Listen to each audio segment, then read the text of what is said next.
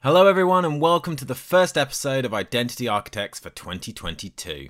If you're new to Identity Architects, this is the podcast that's dedicated to spotlighting individuals who are changing how data and identity can be used to power richer customer experiences. We're kicking 2022 off in a big way, as our Chief Operating Officer Lauren Wetzel had the opportunity to sit down with Michael Hsu, Vice President of Media Strategy at Kroger Precision Marketing.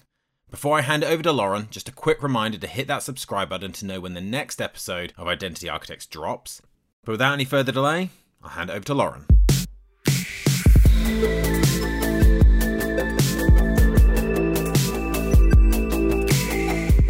Hi, everyone. Welcome to Identity Architects. I'm Lauren Wetzel, InfoSum's Chief Operating Officer, and I'm extremely excited to be joined by Michael Hsu, Vice President of Media Strategy at Kroger Precision Marketing. So, Michael, for anyone who's unfamiliar with you, and I really enjoyed learning more about your background and path to Kroger, could you please give us an intro to both yourself and also to Kroger Precision Marketing? Absolutely. Thanks, Lauren, for having me. Uh, it's good to good to be here. Uh, yeah, for uh, I'm Michael Hsu. I lead media strategy for Kroger Precision Marketing. I've been with uh, the company 8451, which is the data science uh, arm of, of the Kroger company uh, for almost 10 years now. And uh, I started the consulting world before that and uh, bounced around in a couple of different areas. But I'm, I'm so excited, uh, even after almost 10 years, to, to be with the Kroger company and the, the journey that we've been on with launching Kroger Precision Marketing about four years ago, uh, the retail media business of Kroger uh, has, been a really interesting one and an exciting growth uh, area for us. Uh, you know, we're on a mission to uh, make brand advertising more effective for advertisers, to close the loop between media exposure and so- store sales. Uh, and really drive toward real business outcomes for uh, our advertising partners and for uh, ultimately a, a, good experience for our Kroger customers. I, I love to meet and discuss uh, any other recovering consultants because I know we both uh, in that field. So plenty we could discuss there. But to focus in a bit on this year, 2021 has just completely flown by. This has also been one of the busiest years for retailers across the board from a number of angles. So the international retail boom, supply chain challenges, and the launches and expansions of retail media networks. For you, Michael, what have been some of the biggest challenges that you and your team have had to overcome in 2021? Oh man, uh, so many challenges uh, over the past year, and, and even as we continue into this year. Um, you know, being at the intersection of digital media and retail is is, is almost like two big uh, disruptive industries sort of coming together at the same time. Uh, to to hone in on on a couple, um, you know, we're we're a new, still consider ourselves a, a new media company four years in, and uh, so hiring, getting the right talent, uh, getting the right workflows, maturing our work practices, prioritizing opportunities. There's just so much we could go after, and and so many ways that our data and our science could influence uh, brand advertising in a really positive way. Getting the right uh, teams and structure in place and prioritizing all of that has, has been a real challenge, but a, a fun one to tackle. Uh, and then on the retail side, certainly, you know, we're we're America's largest grocer, largest pure play grocer. We're in 35 states, and you know, one in two U.S. households shop with us every year. And so, uh, we we aren't stopping there. We're expanding our footprint. Uh, you've seen Kroger in the news probably a lot recently with the launch of different automated fulfillment centers, both in new markets for us as well as existing markets to drive operational efficiencies in our pickup and delivery e-commerce businesses. And and we've uh, partnered and, and worked with many different people throughout that. So uh, again, exciting, fun growth challenges, but challenges nonetheless as we you know work through these two dynamic industries of, of digital media and advertising and, and grocery retail. That's really helpful and good to kind of get that lens especially as you know we take a turn to 2022 and hopefully we're we're starting amidst what we all are experiencing in our personal lives the pandemic and many other things hopefully see um, you know signs of light.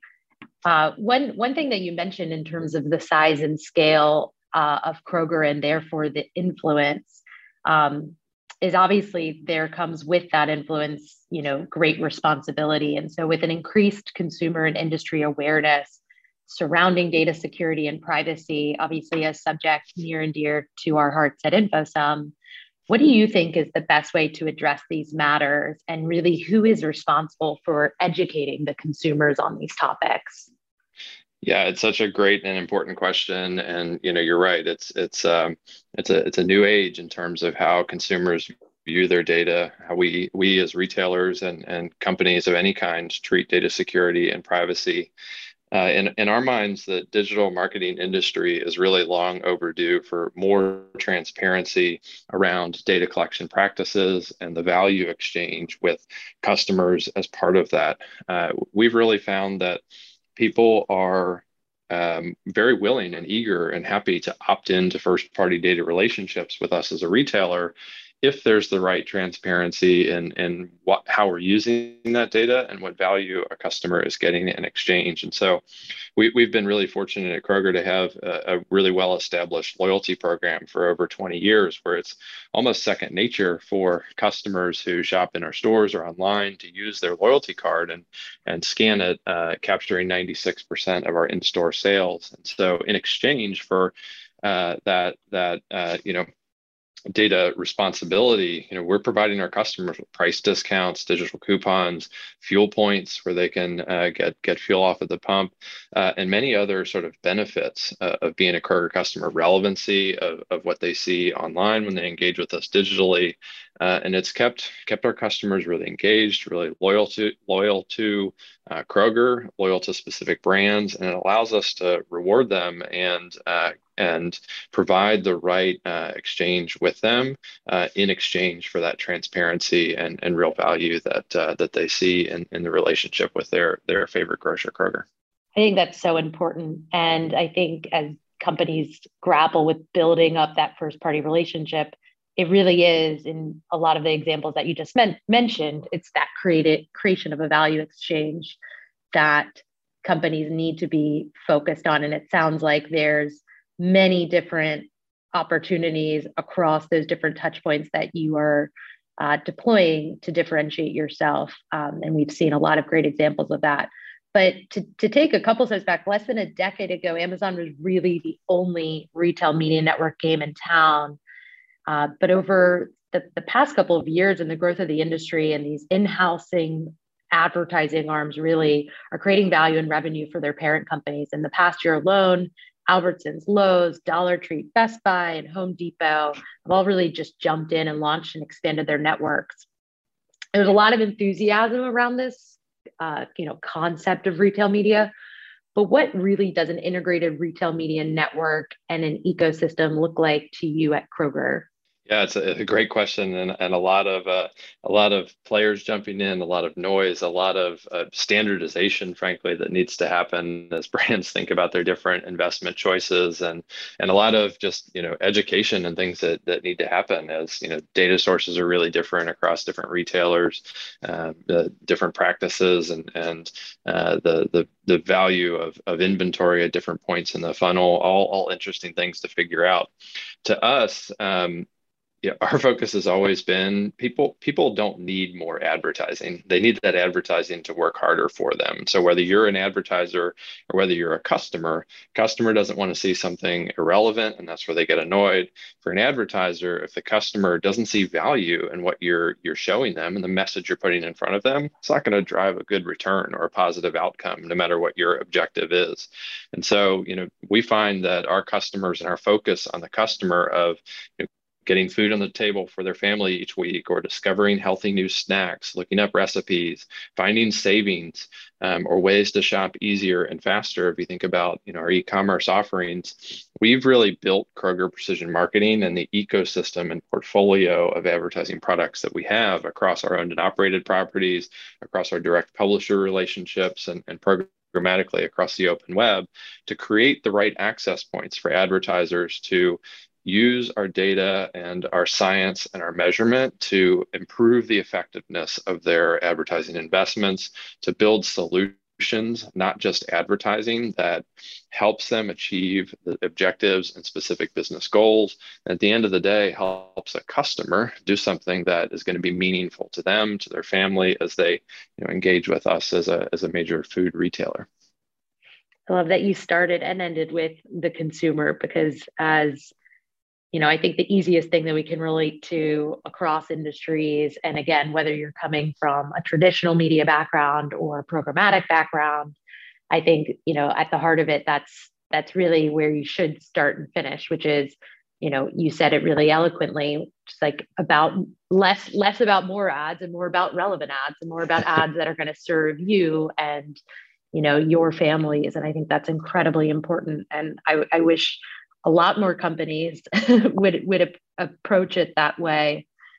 You just uh, launched the Kroger Marketplace, the private marketplace, which is a self-service programmatic platform. What drove Kroger to make this type of investment to build this marketplace, and what also differentiates you from other marketplaces? Because I know we hear of many marketplaces, kind of similar in in trend to the launch of many retail media networks. It'd be great to get an understanding of that Kroger private marketplace. Yeah, it was uh, an exciting launch for us at the end of, of 2021 and, and really the product of a strategy that we put in place, you know, a, year or more ago and a lot of, you know, hard work uh, between our, teams and our, our partners uh, to make that happen. We are, are incredibly excited about our, our private marketplace. And um, it, it's a little bit different than a traditional private marketplace, which, you know, most people think of as you know exclusive inventory that uh, you know a, a, media platform or partner might provide uh, and curate for a specific sort of brand to engage with. This is much more about uh, the data and the science and the measurement that we bring and really feel like uh, differentiates us as a platform. And it's the pairing of that data with whatever inventory a brand uh, wants uh, to, to pair it with, whether that's from one of the major SSPs or exchanges. Uh, and in the future, as we continue to move past sort of our MVP version, potentially direct with publishers and other other areas as well. The the real focus and how we've set it up for us is on creating uh, the right access point for advertisers and not making them come to us. We want to meet advertisers where they are in their preferred DSP with their own buying tools, with their own brand safety, uh, verification tools, uh, tagging requirements, and other things. And so we are pairing, enabling advertisers to build custom audiences with us using our data and our science, pair that uh, with uh, whatever inventory they would like uh, and push that into their existing uh, DSP. So in that way, we're DSP agnostic. We're not making them come to us, we're going to them and allowing them to use the power of our data to reduce wasted impressions, to extend reach uh, and, and drive incremental reach, uh, to drive the right flexibility with uh, how, how folks can buy and really allow advertisers to main control, maintain control over those buying parameters and optimization parameters that you know, they're used to uh, and that are really important to them by powering that marketplace, you're in a unique position because while you're helping brands reach those audiences and deliver value and drive efficiencies, you as a part of Kroger also have a really critical, you know, two-way relationship with your customers and brand loyalty is really that key to then building up, you know, the oil within that marketplace and within that network and that system, which is that first party relationship and that first party data there's obviously different challenges for different types of brands and retailers for reaching consumers and building that trust. Um, but I'd love to dig a little bit into that that notion of Kroger as a brand and brand loyalty with grocers. Um, what are some of the issues that grocers face with building relationships when compared with, say, a more traditional retail brand? Yeah, it, grocery is certainly uh, you know quite a bit different in a number of respects, and I think it actually uh, provides a number of different advantages. Right, you know, people shop for groceries um, every week, sometimes multiple times a week that they engage with us. You know, we often see, especially even our e-commerce uh, customers, will place one big e-commerce transaction, you know, maybe once every two weeks, and then do some fill-in trips in store to pick up you know a few of the other things along the way. So that more frequent connection is actually an advantage for us and for brands who are looking to create you know loyalty with with customers as well as they engage with us. It's really difficult for food brands uh, i feel like in many cases to create a one-to-one relationship with customers. And a customer doesn't want to create you know relationships with a hundred different you know products that they have in their basket every week right? And so uh, as a as a grocery retailer uh, we've we've built up that trust with customers. And you know there's different levels of that. There's different impacts to loyalty uh, and uh, engagement at different points in a customer's journey as they go through major life stages as they you know figure out some other things. You know groceries certainly not as uh, not as um, maybe not as sexy as some of the the bigger other sort of retail um, you know industries out there but in some ways there's some advantages and that connection to uh, customers that we have every week sometimes every couple of days uh, creates this uh, interesting sort of advantage and nuance on how we we continue to drive loyalty with brands. And for for brands specifically it makes it so important to get that item in the basket one time because it leads to so many repeat purchases right? You know you might not uh, getting buying a TV for the first time might not necessarily uh, mean another transaction with that that brand from a customer for for years. Uh, but you know, if you you try a new bag of chips, for example, you might buy that every week for the next year. And so a different price point, obviously, but a, different level of engagement and uh, of, of connection point with a customer that you can have. That's so true. I was actually thinking a lot about my own habits and sort of engagement with, you know, my, you know, grocery retailer of choice. And then also thinking back to long ago with a, a local grocery and this notion of you know what my mom in a suburb of baltimore heavily relied on which was the uh, longtime loyalty card that i think we would pass you know sister to sister mom to daughter you know anytime that you sort of entered into the grocery and it's funny to even think back you know way mm-hmm. back when you know you weren't submitting an email you weren't tracking any of that there was sort of no other connective tissue and so you touched on a couple of these examples but on that thread, how has Kroger adapted from that long time loyalty card that were, you know, really one of the first touch points that so many shoppers had as that value exchange with their retailer, their grocer? Yeah, it's it's interesting because it's it's some ways it really has uh, it has shifted a lot in some ways it's still very the same very much the same you know we we still have you know many of our customers myself included still have a you know a small loyalty card on their on their keychain right that you might scan uh, at, at at you know the the pos system when you check out in store but what what kroger's really done uh, a really nice job of over the last I'll say five to 10 years. And this enabled us to really, not that anybody was ready for the pandemic to hit and all the customer behavior changes that happened, it allowed us to really um, maximize a lot of the opportunity as customers did start to shop online more. We we were very clear early on in our technical development about how we connected our loyalty card together with a customer's digital account for those who engage digitally with us or have the you know Kroger mobile app and created a really seamless buying ecosystem for uh, for a customer as they engage with us. So the experience that you see on desktop is nearly exactly the same to what you see in the mobile app. Your experience uh, at Kroger is the same as your experience uh, at Fred Meyer in the Northwest, which is also part of the Kroger family of brands. And each of your different touch points as a customer, whether you're making a purchase in store or online, impacts one or the other. And so, as you think about some of the different uh, personalization sciences that actually drive uh, recommendations on our site as the customer is searching and building their basket online.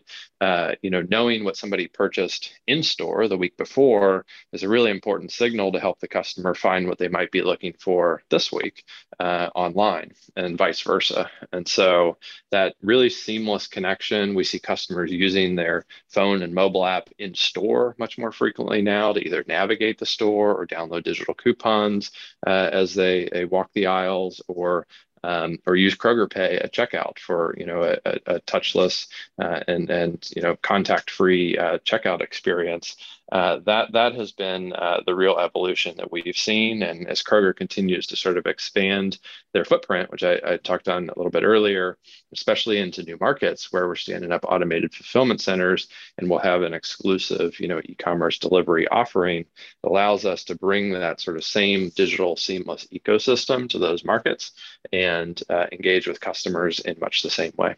I think the pandemic has really brought out confirmation of the notion of just do the hard work early and do it first in terms of innovation. I'm sure there's a lot of praise across the decisions to invest in technology and invest in technology that can scale just ahead to help tie in those those connection points and make it that much easier to kind of adopt in the new normal during the pandemic. So that's that was super fascinating to hear how you guys went about it.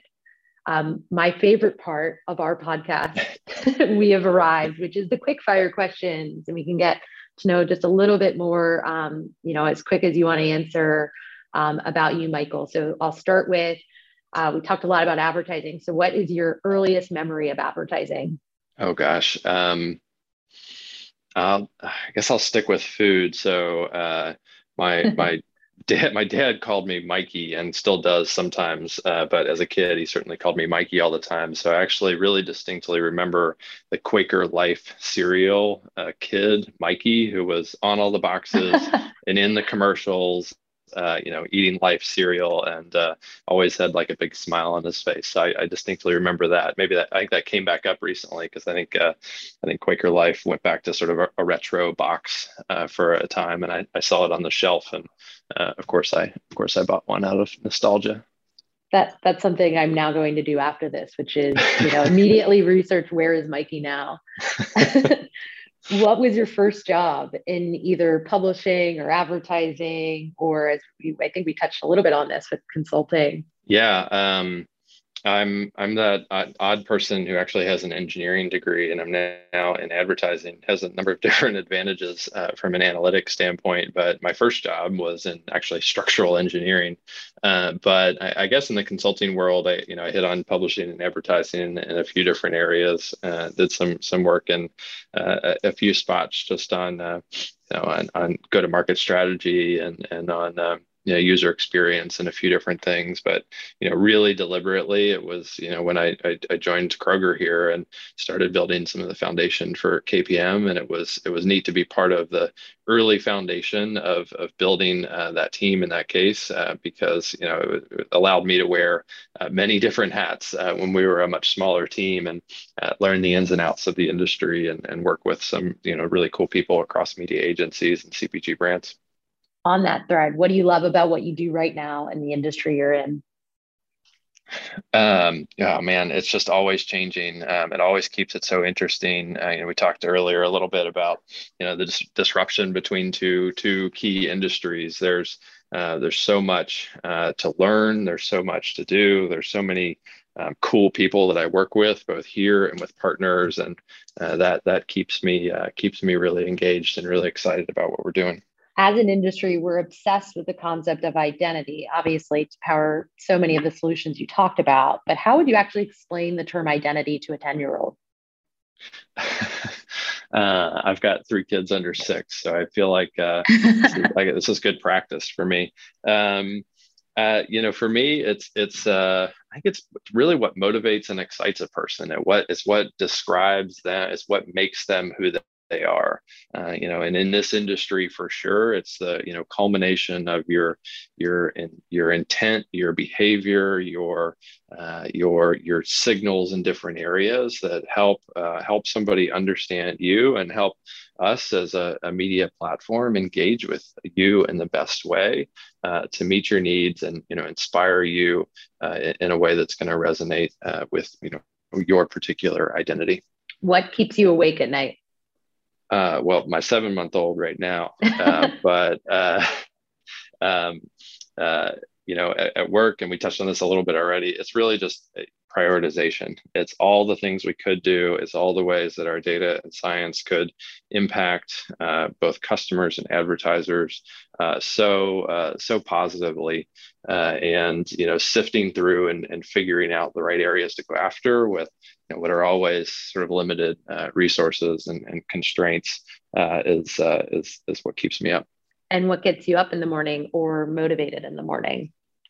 oh just just the people my team the the people here the people i work with uh, so many cool people in this industry and so many uh, people that are just just fun to learn from and excited to sort of get up every day and learn something new and lastly what do you want or need to say that you haven't already mentioned or anything that you would like to add to our audience of identity architects? Just you know encourage everybody to uh, um, you know to to think differently about how we we uh, how we we have done things in the past in this industry. There's so many changes happening so many changes coming especially related to identity. As you think about uh, what the future of data driven advertising looks like. How we solve for some of those challenges is uh, going to be so so important. And uh, there's there's you know advertising gets a lot of negative press sometimes. There's a lot of good in advertising. Uh, there's a lot of things that we couldn't do without it. And uh, you know how how do we as as an industry and as uh, you know in my case as, as a retailer lead the way uh, in designing uh, what what the future looks like here and how that again back to the value exchange with consumers what that looks like and how we most meet consumer needs very, very well said. So, this podcast is all about the individuals who have pioneered new ways to use data to deliver better customer experiences. And thank you so much for all of the great insight you shared about the amazing work that Kroger Precision Marketing